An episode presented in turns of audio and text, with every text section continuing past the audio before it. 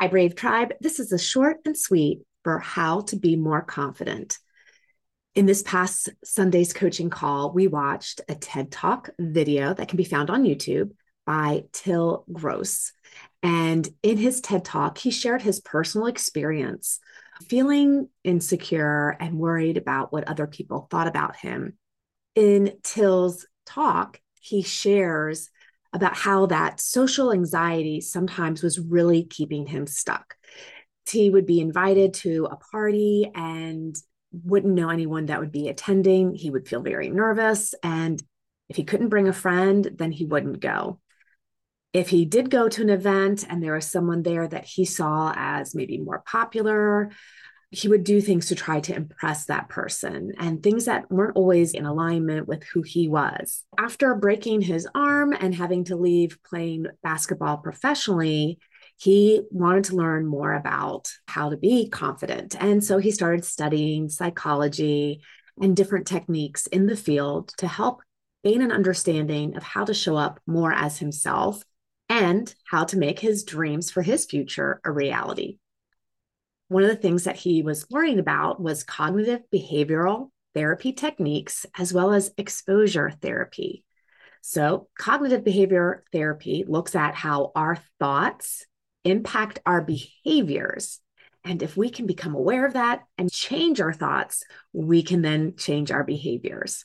Exposure therapy looks at how doing different things that feel uncomfortable can help build your confidence. Doing things that you're nervous or scared of can actually help you break through your anxiety and your worry that might be holding you back. In his TED Talk, Till shares the story of how he started doing comfort zone challenges based on exposure therapy to break out of his worries. The first thing that he did was he lay down in the busy metro station laid on the floor as people walked around him, wondering what he was doing. He felt very nervous. He could feel his body sweating. He could feel people looking at him, worrying that they were judging him. And he did it. And he laid there until the feeling subsided. Then he got up, walked onto his train, sat down, and had the biggest smile on his face. And that's how he started doing comfort zone challenges on a daily basis to push himself out of his comfort zone. So he wrote down all of the fears that he had, things that he was really scared or worried about. And then he looked for ways to expose himself to that type of fear. He started to feel a lot better and feeling more confident. And he was sharing it with his friends. And then his friends started sharing it with each other. And it grew into a movement if you were to go online and do a Google search for comfort zone challenges, I know that you would find lots of different things that would pop up, things that maybe would really benefit you. This past week, I was taking a class where I was learning more about these techniques, and I was introduced to this TED Talk video that I shared with you all. I had to do a comfort zone challenge during my lunch break.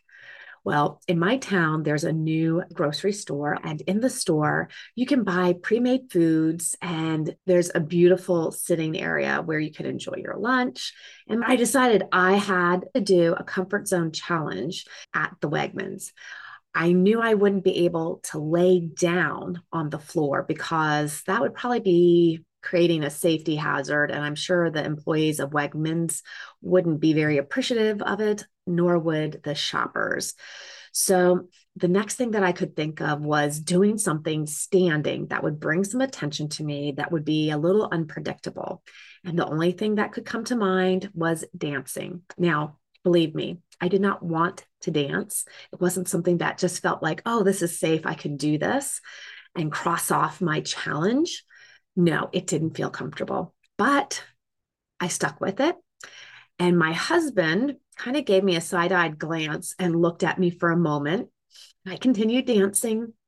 The gentleman who was making my husband's sub looked up at me and then looked back down and continued making his sandwich. And there's a couple people who walked by and kind of looked at me and then continued pushing their cart. And I did this for, it seemed like a minute. I'm not sure if it really was a full minute. And my husband asked at one point, Are you okay? And I said, Yes.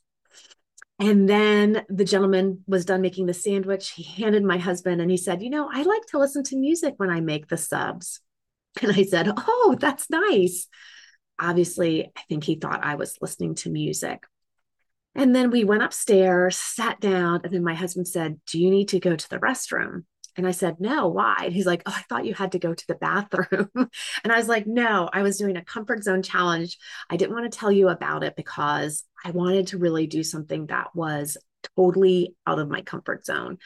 I didn't want you to know what I was doing because that would also feel a little uncomfortable having you not knowing what was going on. So we talked a little bit about that. And then later, Edward, who was the gentleman who made my husband's sub, came up and happened to sit in the area we were sitting in and said hello. And I realized it was a nice little step outside of my comfort zone for sure. I felt a little bit more free after doing it. I definitely could feel the energy of like the nervous energy that comes on when we do something. And then afterwards, kind of when the calm is there, but there's still a little bit of the endorphins and adrenaline pumping in your body. But I really noticed that it felt good to step outside of my comfort zone. And it's got me thinking about different things that I need to do to help push me forward and push me out of my comfort zone because sometimes it can get very comfortable in our comfort zones. And sometimes we don't realize how comfortable we may have gotten. So I challenge you all to find something perhaps in this week that could be a little bit of your comfort zone challenge. You might want to do what Till did in writing down all the things that you're nervous to do or scared to do, or you maybe hold yourself back, or maybe even things that you're embarrassed about. I'm going to make my list. My list is going to be a little bit more specific to the work that I do, because that's an area that I really want to continue to grow. I know for me, that's going to be doing more lives and videos. I'll be sharing some of that, I'm sure, and hopefully you'll see some of that. And maybe you might even give me ideas on some different lives that I might need to do. When you list the things that you are nervous about, it gives you a place to start then you can look at how can you push outside of that. In our call some of our friends shared that when they go to a store and they can't find something sometimes they feel a little nervous asking an employee to help them find the item they're looking for. So they're going to stretch and ask different people to help them find things in stores.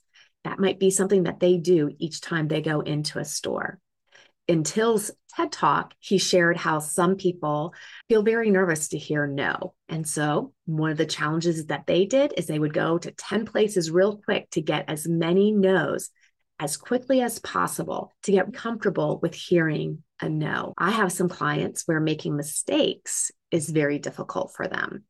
And we've looked at how can they make mistakes on purpose to take away that power that that fear has over them, that fear of having to be perfect all of the time. One of my clients had shared that they were so worried about making mistakes, but they noticed that they were making more and more and more of them. So we talked about how could we move actually into making mistakes, intentional mistakes to remove the power of that fear. So I'm hoping to hear back from that client and hear what that experience has been like for them this past week. We know that worry oftentimes is behind what keeps us from stretching outside of our comfort zone. And our worries show up as automatic thoughts that get us to think about how we are coming across to others. What will people think? Our fear of judgment, our fear of rejection. Worries also show up as physical experiences. In your body, you might start to sweat, you might have an upset stomach, your heart might be racing. And sometimes we don't like that uncomfortable feeling. Sometimes that scares us and makes us feel that we can't handle what's going on. When we do these comfort zone challenges, it helps us get more comfortable in the discomfort. And that's one thing that we all need to get better at. One thing that may be hard for some of us after COVID is really stepping outside of our comfort zone, especially if you're someone who does feel a little shy or anxious at times. Comfort zone challenges may be a way for you to find your inner bravery and courage to push you and do something different. When I was younger, I was very, very shy. It was hard for me to speak up and share my own opinion and to even share with friends they did something that I didn't like. It wasn't until high school that I started to find my confidence. And the one thing that really helped with that was drama. When I was in eighth grade and I was doing my course selection for high school, we had just done an assignment in English where we had to do a book report, and you had to take on one of the characters as part of the book report. I had a costume, I had some props, and I did my book report. One was shocked by my quote performance. The teacher, my teacher was very supportive and encouraged me to sign up for drama. I had never done drama before. So I was very nervous because it felt very, very scary. But with the encouragement from my eighth grade English teacher, I decided, hey, let's give this a try. Signing up for drama definitely pushed me outside of my comfort zone. Each class, there was an opportunity to get up and speak, to act, to be seen, to possibly be judged by others. And that was the quickest way that I grew my confidence in high school. I did drama all four years. I was in multiple plays, and it truly grew my confidence. Confidence is something that we are always growing and building. It is not a finish line that we finally cross. It is always stepping outside into something uncomfortable. And oftentimes, to get somewhere that you've never been before, you have to do something you've never done before if you do a comfort zone challenge or you do something that you want to share with us, I would love for you to post it in the Brave Tribe on our community page. That's a mm-hmm. place where you can share and we can celebrate. Another thing that you might want to do is keep a journal of all the times you step out of your comfort zone, a place where you can celebrate your victories or your success in doing something that feels uncomfortable. Because the one thing I know is whenever we have a new challenge, it helps to bridge back to our past successes, things that we've handled once before that enables us to feel stronger and more confident and reminds us that yes, we can handle this new challenge. Worry makes us forget that we have done brave things before, that we've handled challenges.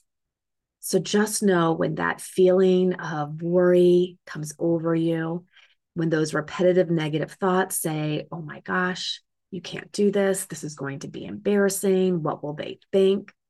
That is worry trying to protect you, but it is not allowing your world to grow. You need to push through that worry to the other side. And that's where your confidence will grow and you'll find that new version of yourself. So, Brave Tribe, I cannot wait to hear about your next comfort zone challenge, and I will make sure to share more about mine. Continue to live life bravely, sweet friends. And I am so glad that you are here and a part of this great group of girls. You matter. Keep living life bravely, sweet friends. And I can't wait to see you soon.